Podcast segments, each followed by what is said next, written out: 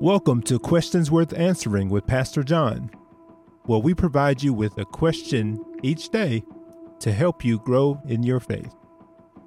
Do you have hope? Growing up, I remember young girls on the playground playing double dutch using two ropes that they would rotate back and forth. There was this beautiful rhythm to what they did as one young girl stood on the outside waiting for the right moment to jump in. Us boys had another use for ropes. We would play tug of war, pulling a tension-filled rope to attempt to pull the other team off balance.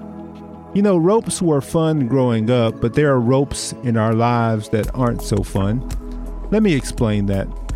The word hope in the Old Testament actually derives from the word string or rope.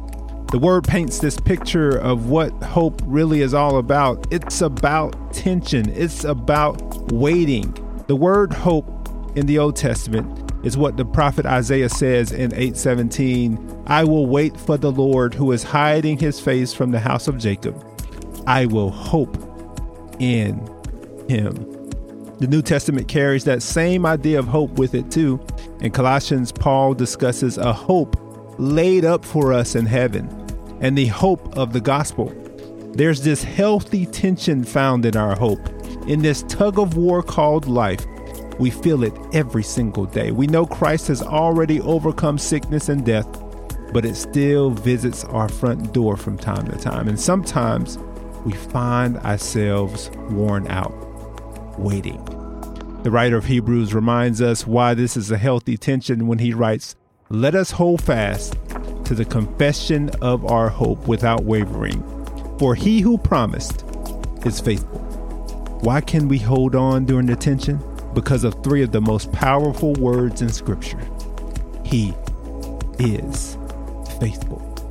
So, do you have hope today?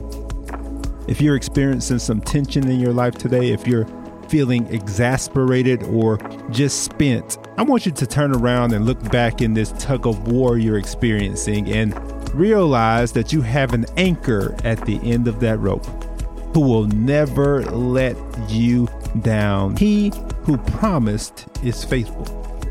I want you to anchor yourself in that truth today and renew your hope in him.